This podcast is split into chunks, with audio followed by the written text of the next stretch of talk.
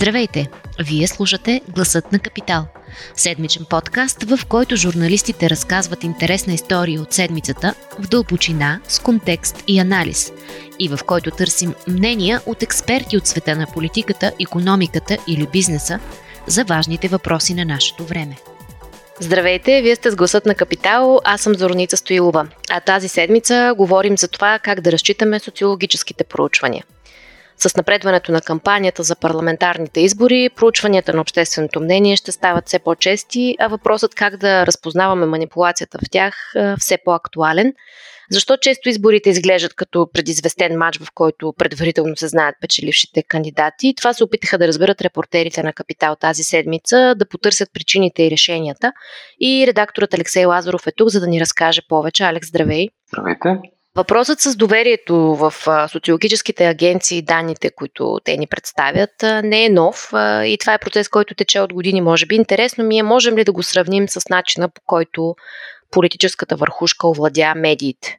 Въобще можеш ли да кажеш как партиите се опитват да влияят върху данните или да отказват натиск върху, върху агенциите? Двата процеса за овладяване на медиите и натиска за манипулация на резултатите от проучванията са много свързани. Но преди да говорим за тях, ми се искаше да направя едно много важно уточнение, че ние говорим за проблемите в социологическите изследвания и някои от агенциите, но а, е много важно да се знае, че не всички агенции и не всички социолози м, са по някакъв начин превзети. Има почтенни социолози и почтенни агенции, които продължават да дават а, качествени истински проучвания.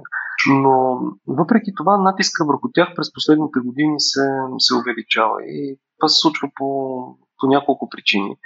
Едната е, че частта от политиката, която се занимава с а, ние наричаме черната политика, тази, която използва не много позволени, т.е. направо непозволени и непочтени методи, тази част от политиката става непрекъснато все по-голяма и, и по-голяма. И преди изборите имат нужда от социологически проучвания, чието резултати са изкривени в посоката, която те искат, за да могат да, да ги използват от една страна за откровенна манипулация. Защото когато, например, се каже, че една партия води с страшно много пред всички останали, това може да обезвери хората, които търсят някаква нейна альтернатива, да кажат, че той матч вече е решен, че те няма смисъл да гласуват за някой друг, защото то какво ще се промени. Или пък ако някоя партия на ръба да влезе в парламента, фалшиви проучвания да издадат по-нисък резултат, отколкото реалния, така че пак нейните потенциални гласоподаватели да се обезверят, да решат, че няма нужда да гласат им да се разпилява и да отива за партия, която няма да влезе в, в парламента. Тоест има страшно много варианти, по които проучванията могат да повлияят реално на намеренията на хората. И това нещо се усети през последните години и все повече политически манипулатори се опитват да ги използват за, за такива цели, като това става по два начина. Едното е с откровенно фалшиви агенции и изследвания, каквито се появяват сравнително редовно преди, преди избори. Един пример за такава агенция е агенцията Барометър, за която преди време разследвания бяха показали, че тя е свързана с един от функционерите на ВМРО и тя винаги дава много висок резултат на, на ВМРО. Но това е агенция, в която тя има, няма никакви обороти. През последните години оборотите са около 1000 лева, вътре не работи, работи мисля, че за един човек. А, тоест, може да се види много лесно, че тя не е истинска агенция, която върши сериозно такава работа. По-неприятната манипулация е, когато понякога се случва през агенции, които са познати като, като имена, се предлагат проучвания с а, съмнително качество. А това как можем да го хванем ние като, като публика или, или като журналисти? Ами има конкретни съвети, които в Капитал един от социолозите, които ние уважаваме, Алексей Пампоров, се постара да опише какви са признаците на едно социологическо проучване, които могат да го различат от, поне на първ поглед, може да, да се разбере дали то е, то е фалшиво. Има смисъл да се види от коя агенция, има смисъл да се види по какъв начин е правено самото, самото интервю, какъв е метода и каква е извадката, казана ли е цялата информация – която трябва да се каже за всяко едно, едно проучване. И след това може да се види как са формулирани самите въпроси в, в него, защото манипулацията в едно проучване може да се случи на няколко различни нива, от начина по който се прави извадката, през начина по който се формулират въпросите. И понякога тази манипулация е прекалено очевидна, така че това може да се, да се види.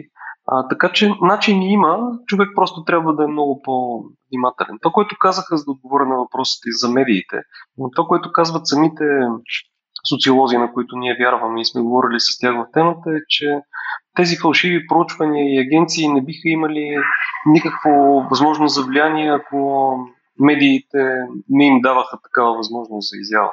Това, което се случва през последните години и вероятно ще става и на тези избори, е, че има една категория медии, които безкритично публикуват преди избори всичко, което им се подаде от партиите срещу заплащане.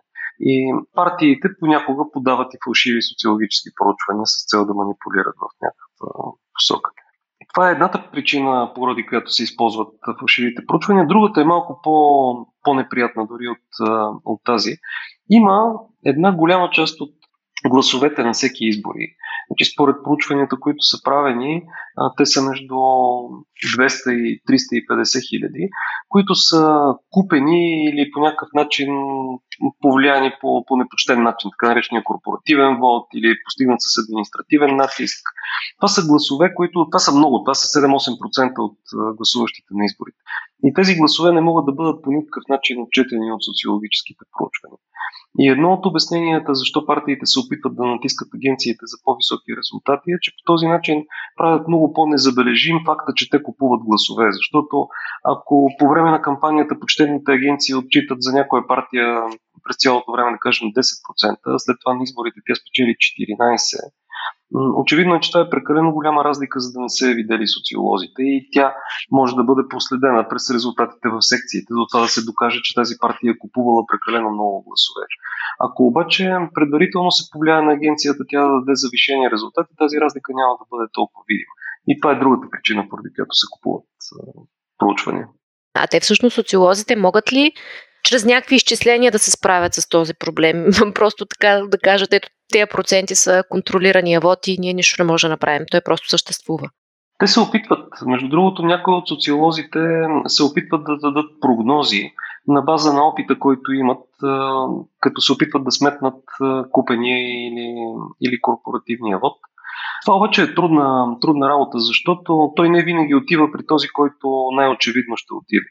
Например, през, през последните години ДПС разработи много от ромските махали в северо-западна България. Но ако се видят резултатите от последните парламентарни избори, ще, ще стане ясно, че там се увеличи резултата не на ДПС, а на Обединени патриоти. И каква беше цената за това нещо, се видя, когато след изборите през Обединени патриоти в държавната администрация влязоха много хора, които са по-близки до разни функционери от, от ДПС. Но това нещо социолозите няма как да го видят. Те дори да са видели, че на предишните избори ромските махали гласуват много за ДПС, а те няма как да разберат, че в момента ДПС преотстъпва тези гласове на някоя друга партия, защото играе някакво малко по-сложно политическо инженерство. А, така че тези 7-8% в момента са непредвидими от, от социолозите.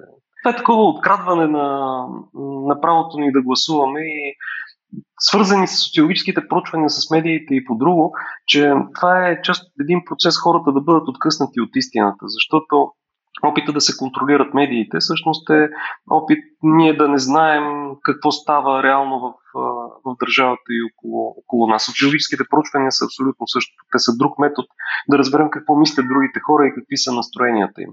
И натиска върху агенциите за проучвания в една или друга посока всъщност е част от целият този процес ние да научаваме все по-малко истината за света около себе си. А доколко им е трудно на тях да удържат на този натиск? Тоест, техният бизнес модел, можем ли да кажем, че е достатъчно устойчив, за да могат големите играчи, да речем, да си позволят да кажат на политиците, разкарайте се?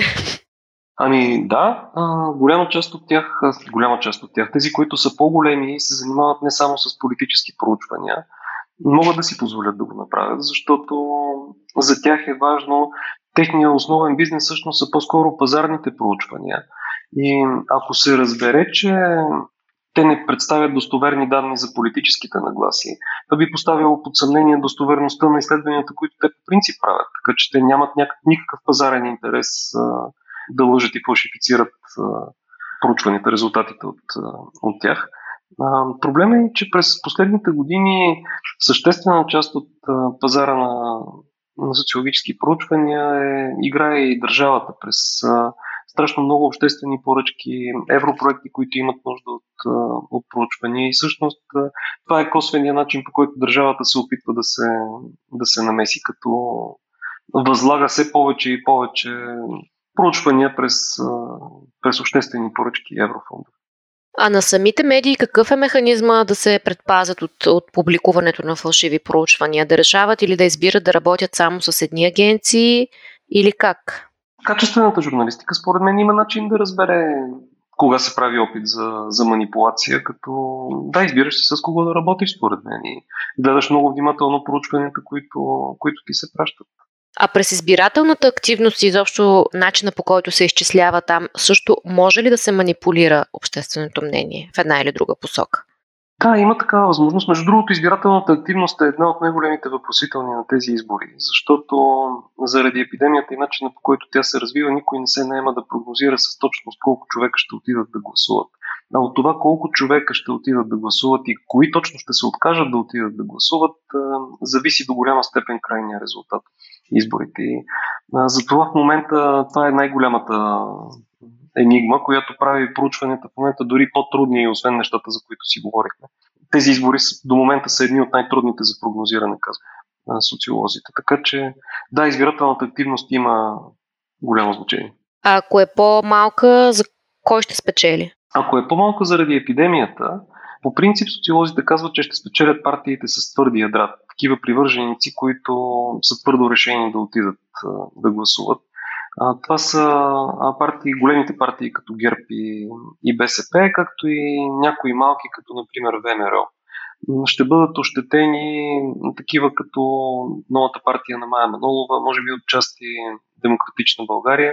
Те смятат, че и хората около Слави ще бъдат ощетени от ниска избирателна активност около изборите, но някои, между другото, смятат и, че от партията на Слави може да дойде много голяма изненада на тези избори, защото тя обира от една страна много голям протестен вод, от друга страна, хората, които я подкрепят, са сравнително млади.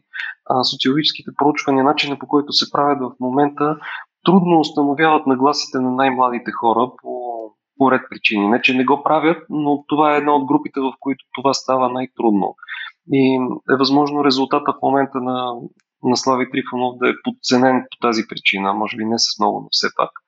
И от трета страна, много хора не казват, се притесняват да кажат на хората, които ги интервюират, реално за кого ще гласуват, ако това е някой различен от управляващи.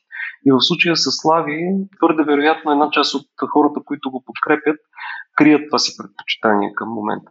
И всичко това дава основание на социолозите да кажат, че оттам може да дойде изненада техният резултат реално да бъде, може би, по-голям, отколкото този, който се вижда в момента. Много интересно. А, може ли се пак да обобщиш, ти вече спомена някои от, от нещата, но все пак от тук насетне, като гледаме социологически изследвания до края на кампанията, за какво трябва да внимаваме, за да преценим достоверността му? Трябва да внимаваме това да е на първо място на етап към специално за тези избори да е сравнително позната агенция. Това, че е позната, обаче не я прави задължително достоверна. Трябва да е такава, която работи има сравнително ясни собственици и сравнително устойчиви през годините обороти. Това е нещо, което всеки може да провери, ако наистина се вълнува в търговския регистр или ако е абонат на капитал в системата КАПИ. Но в общи линии това са критериите, които ние самите бихме използвали. Благодаря ти много, Алекс, за този разговор. Аз благодаря. Ако този епизод ви хареса и искате да слушате новите епизоди веднага, щом излязат, абонирайте се за гласът на Капитал в Apple Podcast, Google Podcast или Spotify. Обратна връзка за гласът на Капитал можете да ни изпращате на подкаст at или в познатите ви профили на Капитал в Facebook и Twitter. Музиката, която чувате в този подкаст е написана от композитора Петър Дондаков специално за Капитал. Аз съм Зорница Стоилова, а епизодът монтира Тихомир Колев.